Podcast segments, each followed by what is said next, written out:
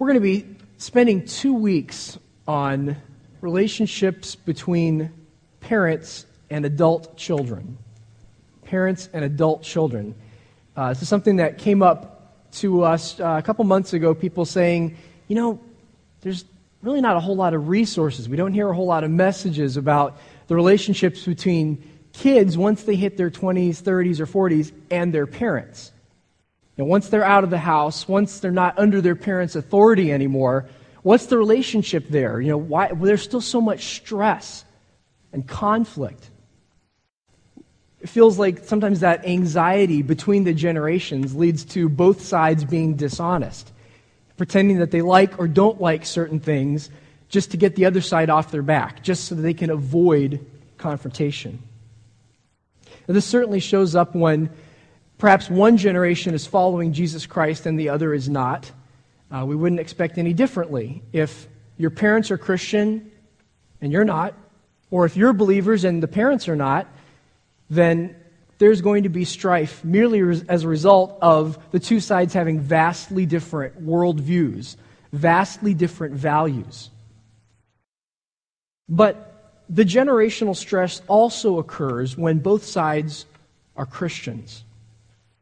When both are trying to follow God, trying to do what's right, and are butting heads. In fact, that's the flashpoint out of which this study was born, as I said. It seems like in our current conservative Christian subculture, relationships between parents and adult children are filled with generational landmines, questions that the two sides have very different answers to, such as how to dis- discipline disobedient kids. Homeschool, public school, or Christian school? What kind of church to join, how often to attend that church, to drink alcohol or not to drink it, what words are off limits, what kind of words are unacceptable, and in which settings, who works outside the home. How does that family paycheck get prioritized? Where does the money go? As I'm saying these things, you are probably thinking whether you are a parent with adult children or those who have parents, you are thinking of stress. You're thinking of conflict points, spots where you have come into tension with your family members, even grandparents, even grandchildren, rubbing as different people come with different points of view on how, we're, how we ought to live in 2013. It looks different than it did in 1983. It certainly looks different than 1953. And I think both sides have some legitimate concerns, some legitimate complaints, perhaps. How the other side, how the younger people, they're just not getting it. How the older people are just stuck in a different age. Some legitimate concerns on both. So, my question to you is are we just condemned then to live in perpetual tension?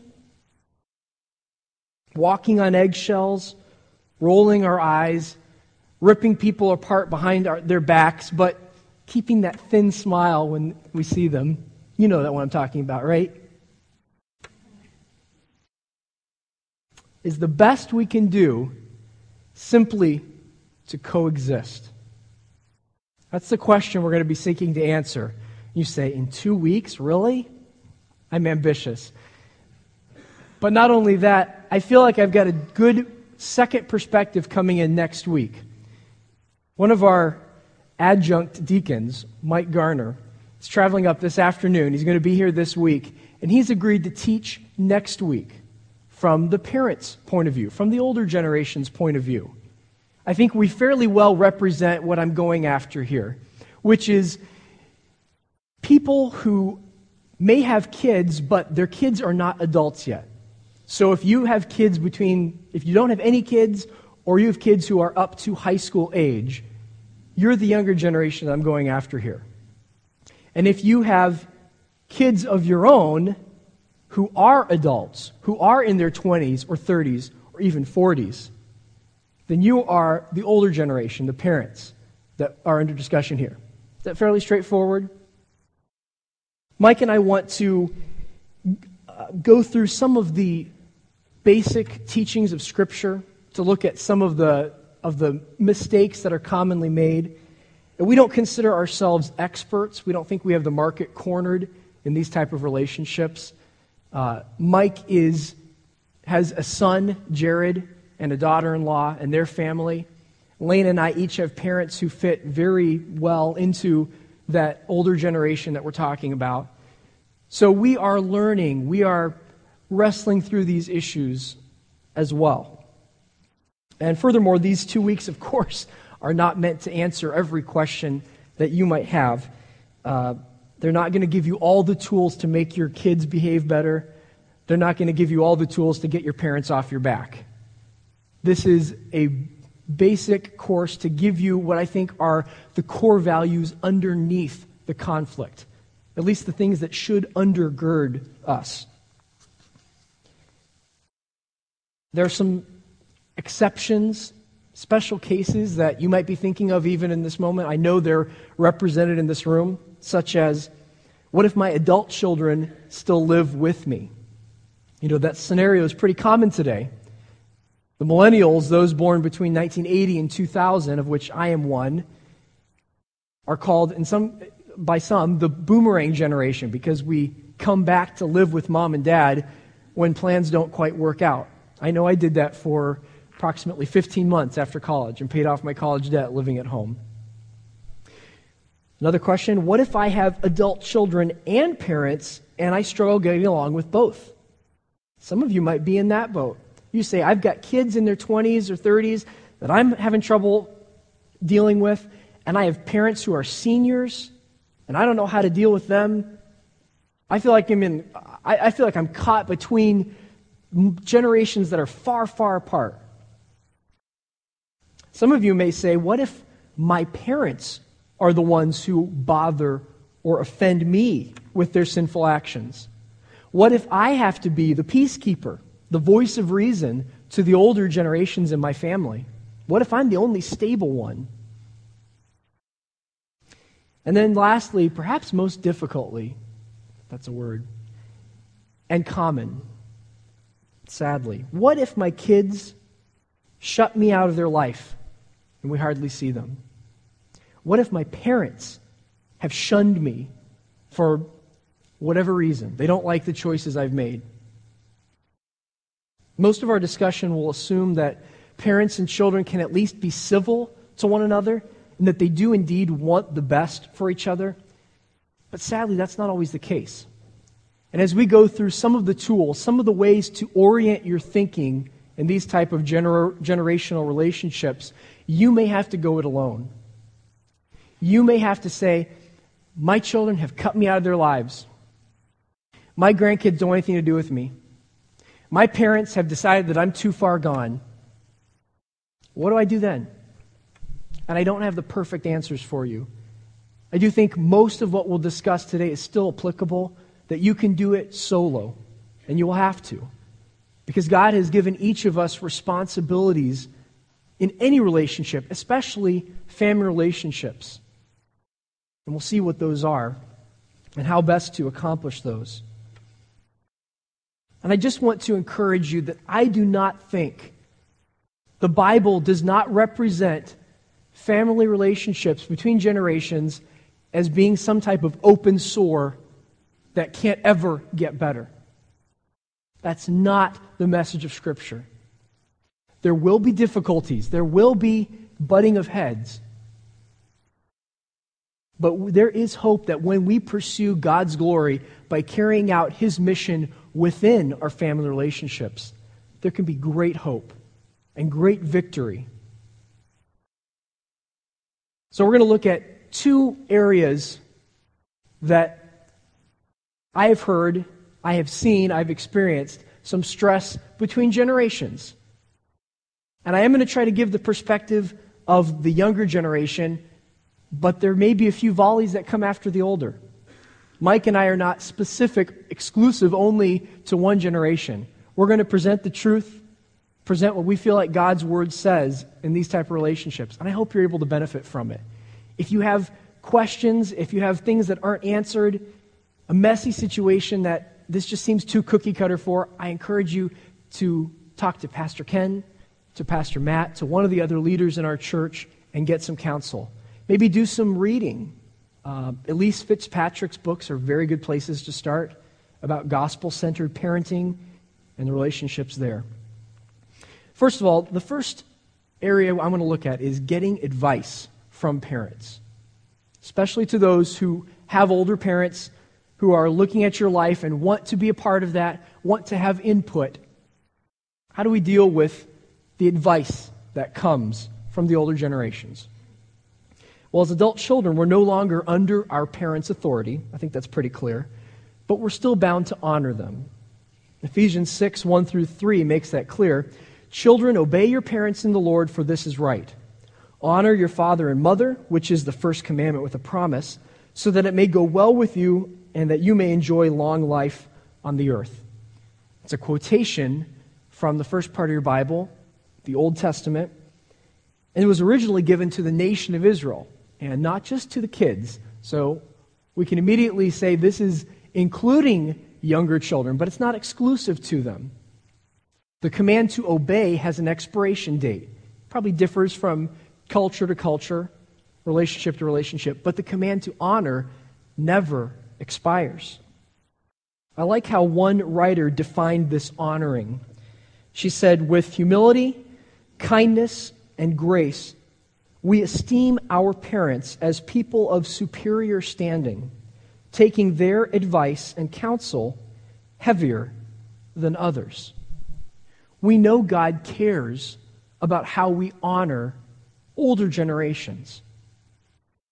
If you remember, he called the Pharisees on the carpet in Matthew 15, 1 through 6, for their creative ways of allowing people to get out of taking care of their parents, to get out of honoring the older generations. And Leviticus 19:32 says, "Stand up in the presence of the aged. Show respect for the elderly and revere your God." See how those are tied together? You show respect for the elderly and revere your God. I am the Lord.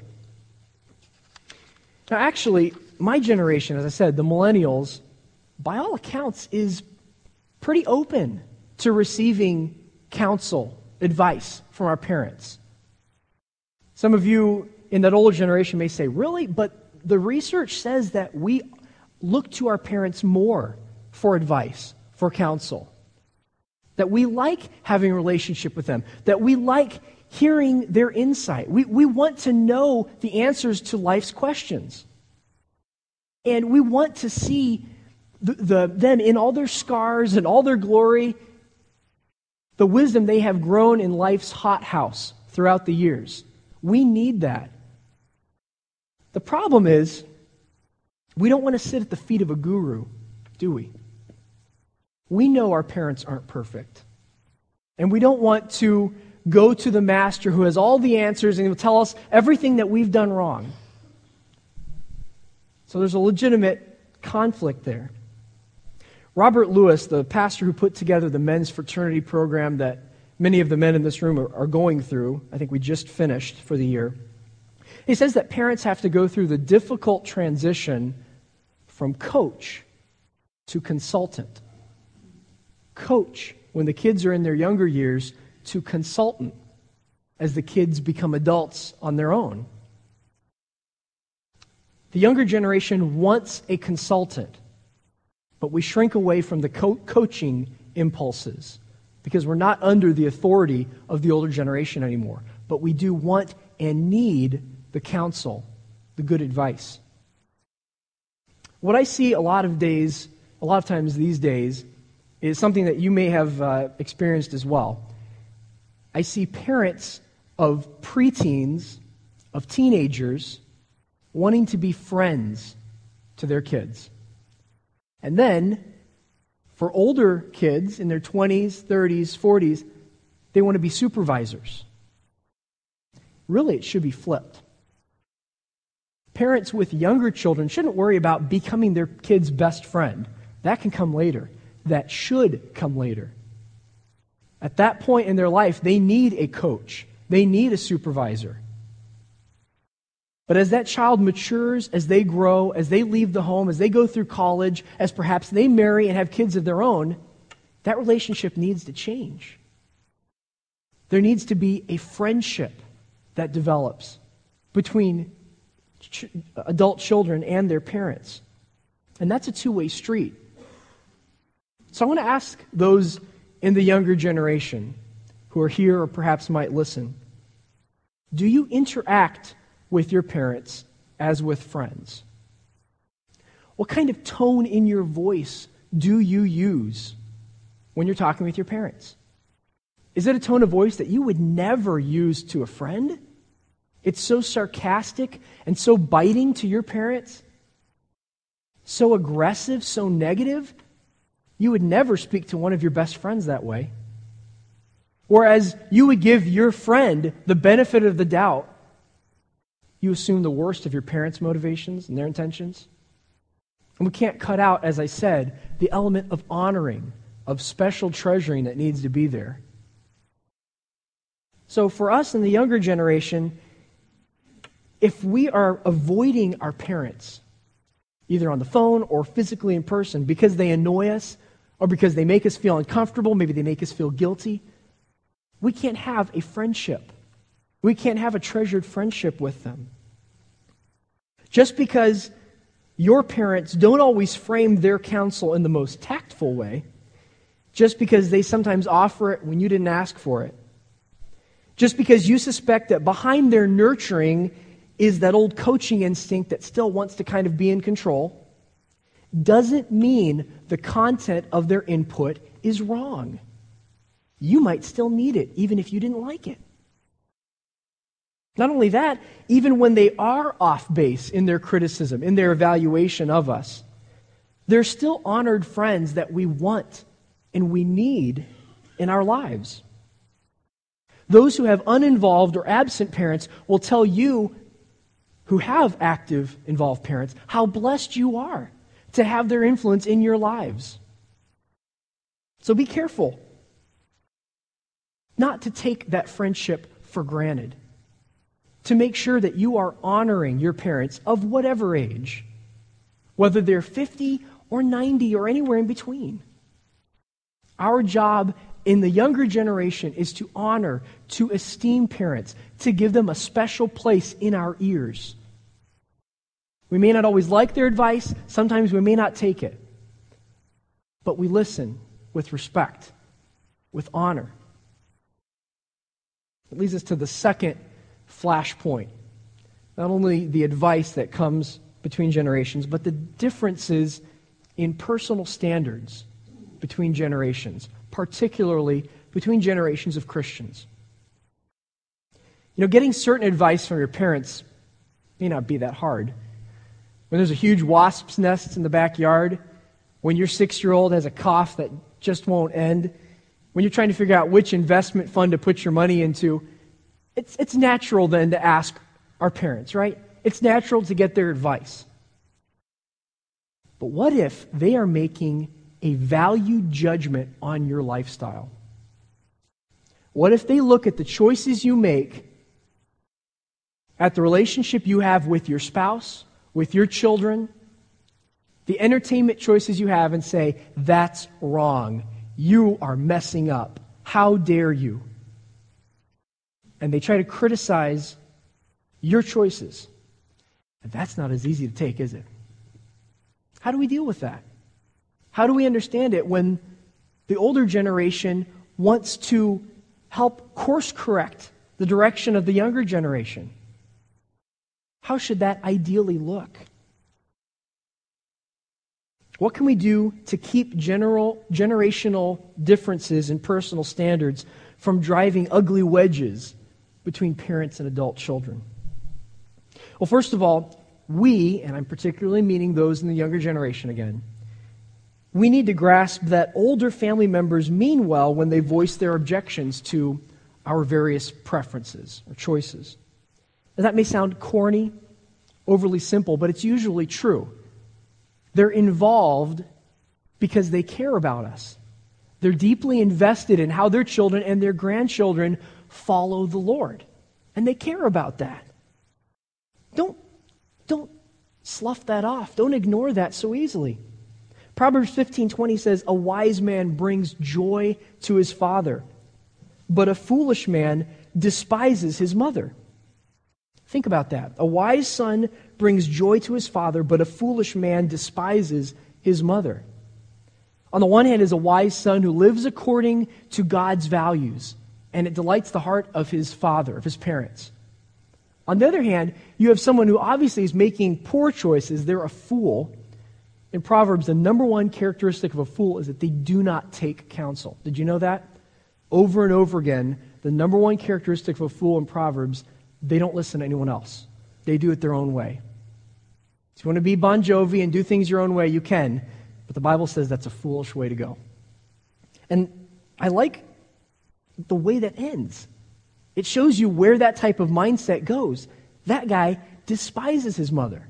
It's not just that he ignores them and chooses a foolish lifestyle of his own, he comes to despise, to look down on the older generation.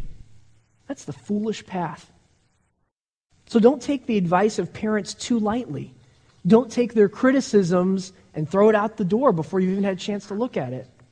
They want the best for you, and they may have a point. However, the conflict arises when parents and adult children have different interpretations of how to live wisely, how to live according to God's values in 2013. And that's probably where the most tension comes when you and your parents have different ideas of what it means to do what's right. What are the expectations for us today?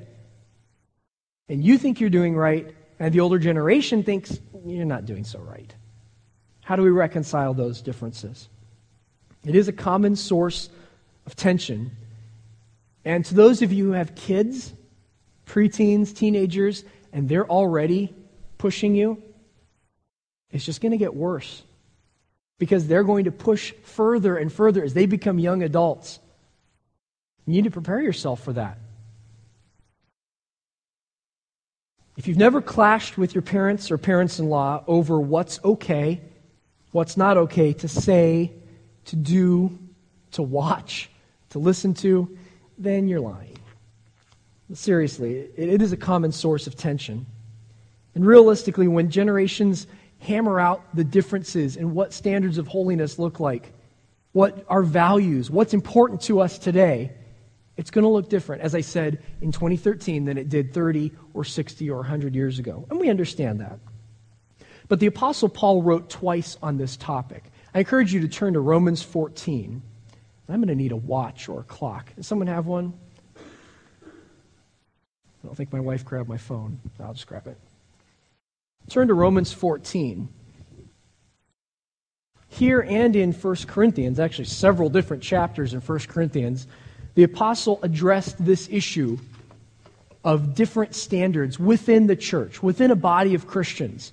How can Christians who are very convinced that they're right in different areas avoid looking at each other and starting to butt heads?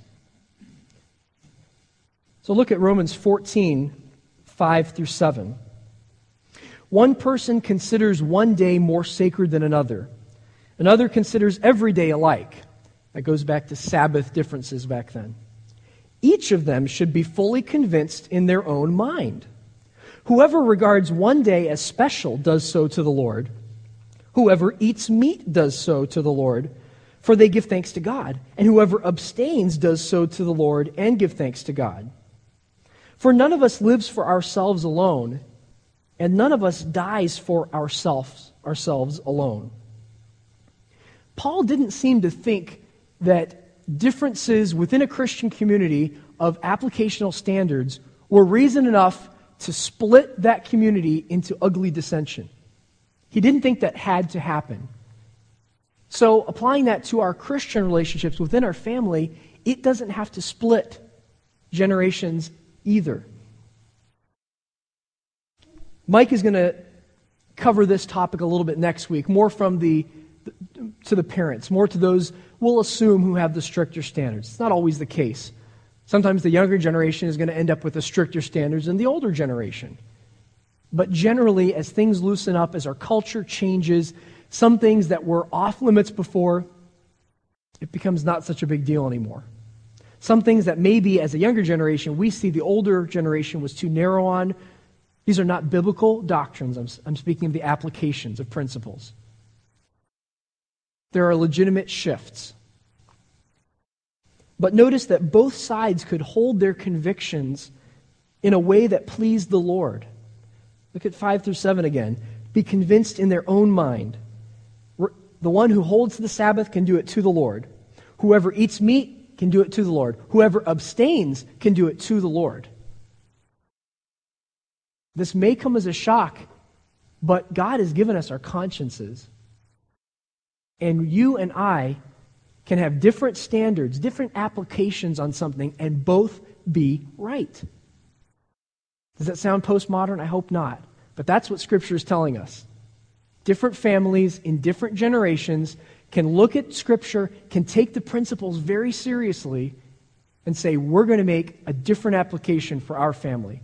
We're going to choose something that we believe is to God's glory but we're going to, it's going to look different. Christ likeness in 2013 is going to look different than it did in 1983, than it did in 1953. So look at verses 13 through 18. It says, Therefore, let us stop passing judgment on one another. Ooh, but judgment is so fun.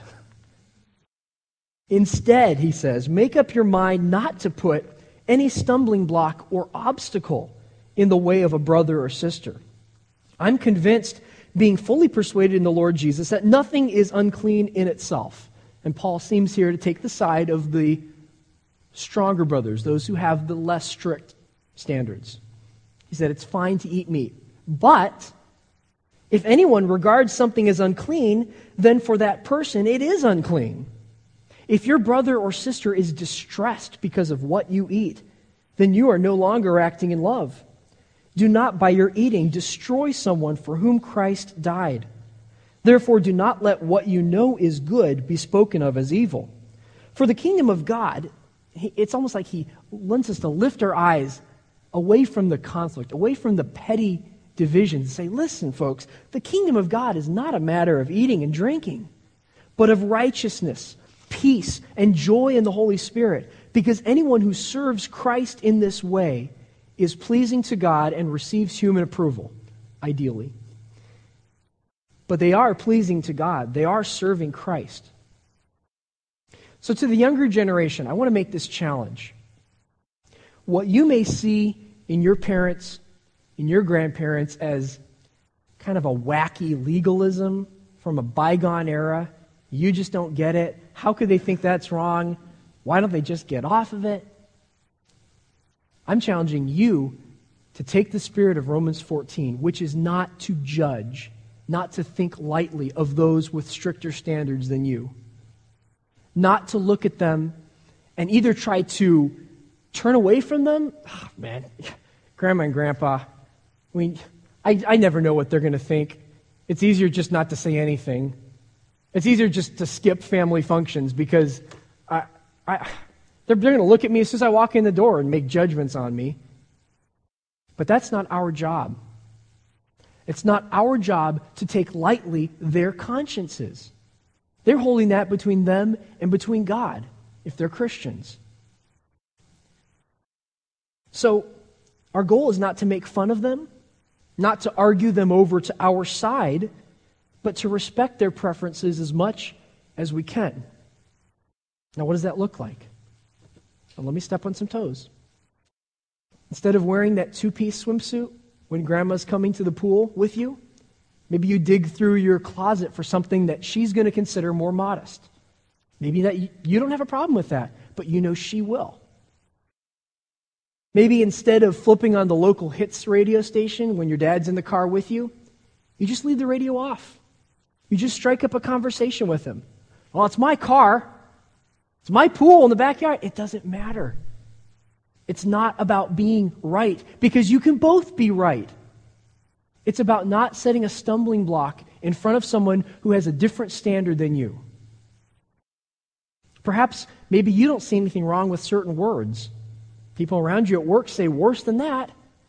You think it's not a big deal at all. But when you go over to your in law's house, you keep it strictly G rated. You put a guard over your mouth because you know certain things are going to bother them, even though they don't bother you. Now, these may seem mundane, trifling, but they're the kinds of applications we have to make from principles that God gave 2,000 years ago.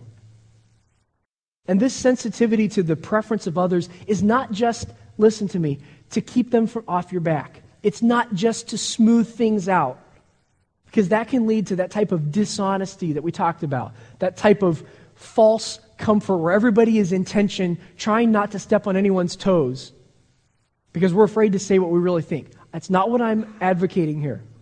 What I'm saying is if you are in a younger generation, if you have parents, grandparents, uncles, aunts, brothers and sisters in church who have stricter standards than you, then the onus is on you not to step on their toes.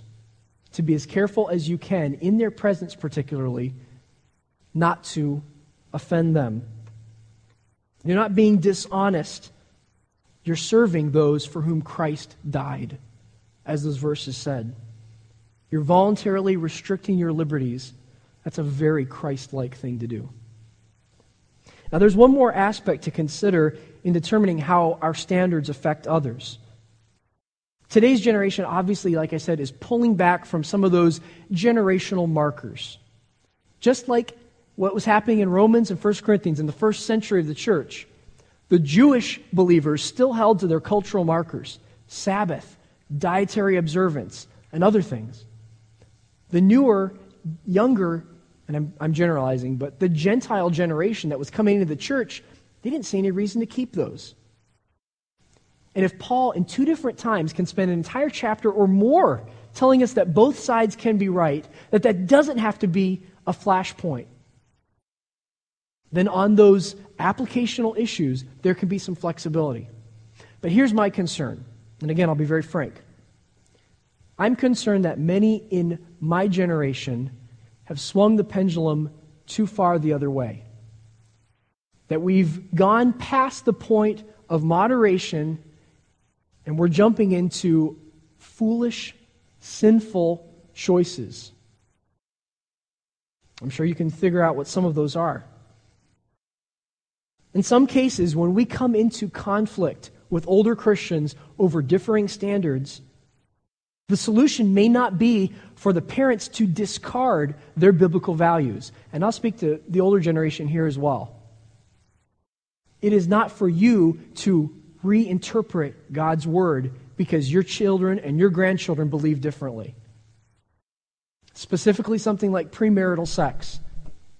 It is not okay in any generation for any believers. And if you're a parent or a grandparent do not reinterpret God's word. Do not play down aspects of God's word just so you can keep a relationship with your children or your grandchildren. And for younger generations, perhaps we need to look in our lives to reevaluate what we've said is okay, what we've put a stamp on. 1 Timothy 4:12 says, "Don't look anyone look down on you because you are young, but set an example for the believers in speech, in conduct, in love, in faith, and in purity. We need to work at godliness to earn the trust of older generations. And that's my challenge to those who are here or perhaps will be listening. So, to summarize, we need to view our parents as honored friends. We need to treat their preferences with sensitivity Does that seem maybe too generic? Are you expecting something more? Does that sound too much like a neat, pat little church solution? And you think of the family crises that you've experienced over the last months or years, and you say, man, those, those are good principles, but I'm not sure it's going to help me. You do not know the issues I've had with my parents. You do not know how my kids have gone off the rail. I, I'm not sure that's enough. Here's what I'm starting to realize about the generational differences between parents and adult children. We might be making it too complicated. Really. I know there's all kinds of emotions that run high in those settings. We do need to have a special honoring that we set aside for our parents, for our older family members in particular. But when you get right down to it, each parent and each child is a soul, right? Each one of us needs to be redeemed. We need to be remade in Christ's image, to be reconciled to God, and to be set on a path of righteousness. We're all called both to grow into Christ's image and to help others grow into Christ's likeness as well. That's what being a disciple is all about. And I think that many of the problems we face in our relationships, either with our parents or with adult children, stem from the same source. We're occupied with changing them into our likeness rather than in helping them change into Jesus' likeness. I mean that. I feel that in my bones. That would revolutionize the way that we interacted with family members, with anyone, but especially with family members. Instead of trying to carve you into this expectation that I have of what the perfect, the perfect son is going to look like, the perfect mom is, oh man, if only she would stop doing, if only we're trying to create them in our image to make them look like us. That's more comfortable for us. It's more convenient for us. We don't realize that in trying to help them to fit our expectations, we may be forcing them away from God's expectations. Perhaps we're in the way of God getting what He wants out of them. We're not helping their sanctification, we're holding it back. And this applies to whether parents or children have saving faith or not. You say, well, my parents aren't saved. My grandparents don't know the Lord. I don't think my kids have anything to do with, with God right now. It doesn't matter. The gospel is not just for the moment when they make a decision, it carries us through life as we're being transformed in the image of our Savior. So, whether they need to meet Jesus for the first time or whether they've gotten off track, they need grace. Turn to 1 Peter 4. 1 Peter 4 8 through 11. How can we help our family members? What does true gospel centered support for our families look like? I think another apostle has some good answers for us here, very good answers. Look at verses 8 through 11. Above all, he says, love each other deeply, because love covers a multitude of sins. Offer hospitality to one another without grumbling. Each of you should use whatever gift you have received to serve others as faithful stewards of God's grace in its various forms. If anyone speaks, they should do so as one who speaks the very words of God. If anyone serves, they should do so with the strength God provides, so that in all things God may be praised through Jesus Christ. To him be the glory and power forever and ever. Amen. First of all, love. It's essential in any human relationship. It's sacrificial. It's willing to overlook the faults, the offenses that you may have made against me. I'm not going to make a big deal of that, it says. Hospitality. It provides for the physical needs of people in a selfless way. I love you enough to minister to you without complaining about it, without grumbling. When we speak, our goal is to communicate God's truth, not just our own opinions. When we serve others with whatever gift God has equipped us, we do it in His strength, not in our own. These simple, everyday core values of helping people are accessible to you. Really, they're not that complicated. Love, show hospitality, speak God's words, serve in God's strength. And no one except for perhaps a spouse, knows your family members like you do, right? Nobody knows or is as well acquainted with their intimate failings, the areas of weakness where they need to be propped up, the times when they are down and they need encouragement, well, they maybe need a word from God's word, not just your opinions. They need the Lord's principles because they need Him most of all. And perhaps God can equip you as a steward of His grace to reach out to your parents, to your grandparents, to your children, not to remake them into your image, not to get them off your back, not to help have them meet some expectation that you received from generations past, but to help them grow in Christ likeness. It's not enough just to give lip service to our parents' expectations while despising them in our hearts. It's not enough to shun that adult child who keeps making shameful mistakes. It's not enough to merely coexist with family members in some type of awkward limbo. Friends, if you are a child of God who no longer stands before Him in your sin, but in the righteousness of Jesus Christ, then you have a sacred job to do in your family relationships, as do I. In the way we speak, in the way we serve, in the way we live, we point our parents, we point our children to Jesus Christ. It's a noble task. It's one that He has given you the tools you need to do. That's the gospel centered key to these family relationships. I close with something that I read that has stuck with me. It's challenging, but very practical. Observe the golden rule of parenting.